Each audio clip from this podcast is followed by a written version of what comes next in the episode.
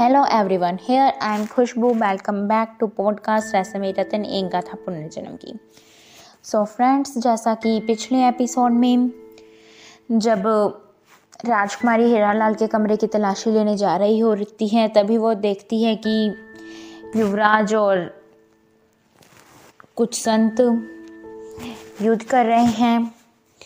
वो ये देखकर चौंक जाती है कि आखिर युवराज उन संत महात्माओं के साथ क्यों युद्ध कर रहे हैं?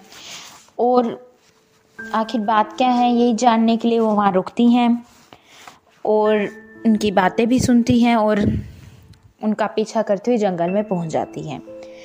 तो अब इसी के साथ हम अपना ट्वेंटी सेकेंड एपिसोड स्टार्ट करते हैं, जहाँ राजकुमारी जंगल पहुंचकर ये देखती हैं कि युवराज किसी तरह उन संतों की नज़रों से बचकर जंगल के दूसरे भाग की ओर जा रहे हैं।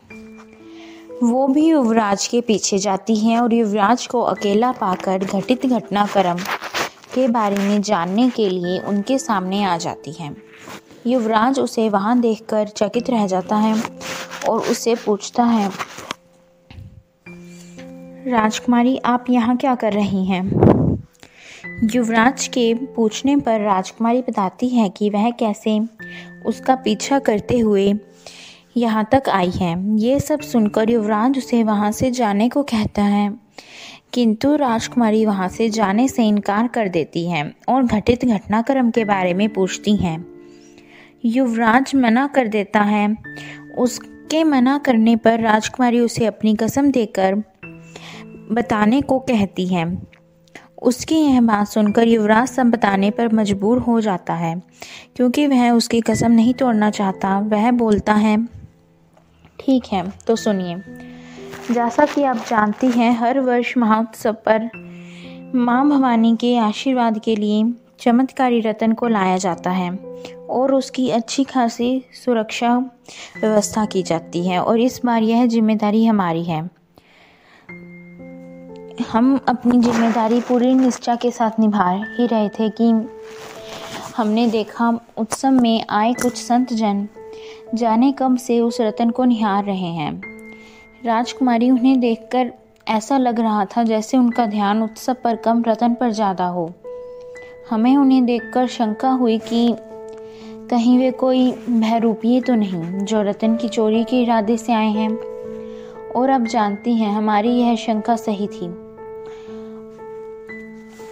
राजकुमारी। तो आपका तात्पर्य है कि वे कोई संत नहीं, बल्कि संतों के बेश में चोर थे। तो यही कारण था कि आप उनके साथ वहाँ। किंतु आप यहाँ जंगल में क्यों आए हैं? और यहाँ आकर आप छुप क्यों गए?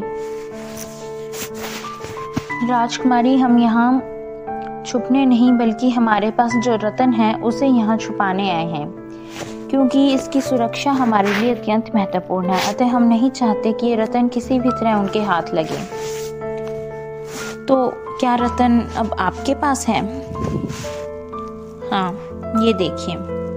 ये कहकर युवराज अपना हाथ आगे बढ़ाता है और अपनी बंद मुट्ठी को खोलता है। उसके हाथ में रतन होता है। राजकुमारी उस रतन को देखकर पूछती है कि किंतु भ्राता श्री, आप इस रतन को छुपाएँगे कहाँ? राजकुमारी का सवाल सुनकर युवराज उसे इस बारे में बताने लगता है, किंतु वह कुछ बताए उससे पहले। झाड़ियों के पीछे से तेज़ी से एक तीर आता है और युवराज की पीठ पर लगता है। क्योंकि युवराज के पहले भी तलवारबाजी करते समय काफ़ी चोटें लग चुकी होती हैं और अचानक से तीर लगने की वजह से वह घोड़े से नीचे गिर जाता है, उसका संतुलन बिगड़ जाता है। राजकुमारी अश्व से उतरकर उसे संभालती हैं। उस वक्त युवराज अपनी आखिरी साँसें ले रहा होता है। राजकुमारी ये सब देखकर उसे वैद्यराज के पास ले जाने लगती है, किंतु युवराज उसे मना करता हुआ कहता है नहीं राजकुमारी, हमारे पास इतना समय नहीं है। हमारे प्राणों से अधिक इस रतन की सुरक्षा महत्वपूर्ण है। नहीं भ्राता श्री, हमारे लिए आपसे बढ़कर कुछ नहीं। हम हम आपको नहीं खो सकते। आप आप हमारे साथ चलिए। राजकुमारी, कर्तव्य से बढ़कर कुछ नहीं होता।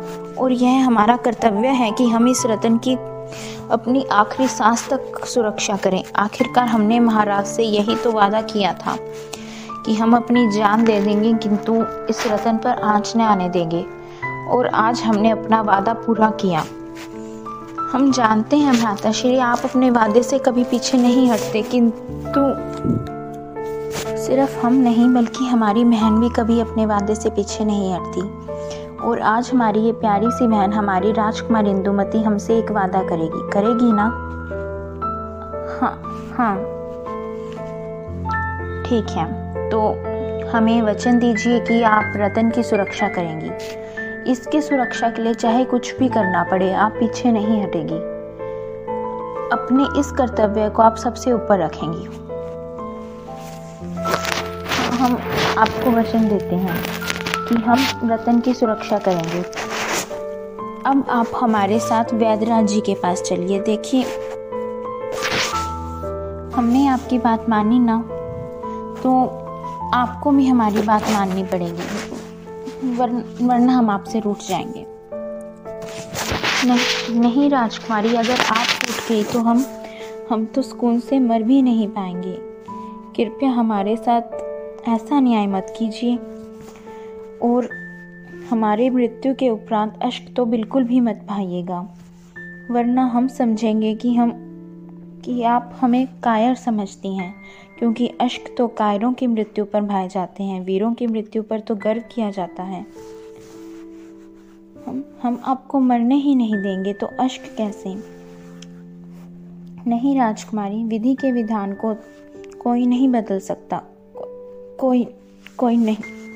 और फिर ये कहकर युवराज मर जाता है। ये देखकर राजकुमारी की नम आँखों से, जैसे आंसुओं का सिला फूटने वाला ही होता है, मगर वो अपने सभी आंसुओं को जैसे अंदर ही अंदर पी जाती है और अपने उदास चेहरे पर ज़बरदस्ती मुस्कुराहट लाती हुई कहती है, नहीं, भ्राता श्री, हम हम नहीं रोएँगे, बिल्कुल बिल्कुल भी अश्रु नहीं बहाएँगे। क्योंकि ना ही हम आपसे नाराज़ हैं और ना ही हम आपको कायर समझते हैं। आप आप तो एक वीर योद्धा थे और वीरों की मृत्यु पर तो गर्व किया जाता है ना? अतः हमें आप पर गर्व है, अत्यंत गर्व है। आप तो जाते जाते भी हमें सीख दे गए कि मनुष्य के लिए उसके कर्तव्य से महत्वपूर्ण कुछ नहीं होता, अपने प्राण भी नहीं। और आप देखिएगा, हम अपना कर्तव्य पूरी निष्ठा से निभाएँगे। और साथ ही साथ जिन्होंने आपको हमसे छीना है ना, उन्हें कड़ी से कड़ी सज़ा भी दिलाएँगे। यह हमारा आपसे वादा है। और भ्राता श्री, हम आप ही की बहन हैं। हम अपना वादा नहीं तोड़ेंगे। और फिर ये सब कहकर राजकुमारी युवराज की यादों में खो जाती हैं। उसे उसके साथ बिताए गए पल व उसकी बातें याद आती हैं। वो इन सब यादों में खोई ही होती हैं कि एक तेज़ स्वर जो कि वहीं से आया होता है, जहाँ से तीर चलाया गया था, जो कि इस प्रकार होता है। रुकिए, यह सुनकर राजकुमारी उस तरफ़ देखती है और इसी के साथ हमारा ये एपिसोड एंड होता है। सो so फ्रेंड्स ये एपिसोड काफ़ी सैड था, जहाँ की युवराज की डेथ हो गई है। और इसी के साथ साथ अब रतन की ज़िम्मेदारी भी राजकुमारी के कंधों पर आ गई है, क्योंकि युवराज ने मरते वक्त उससे वचन जो लिया है कि वो रतन की सुरक्षा करेगी।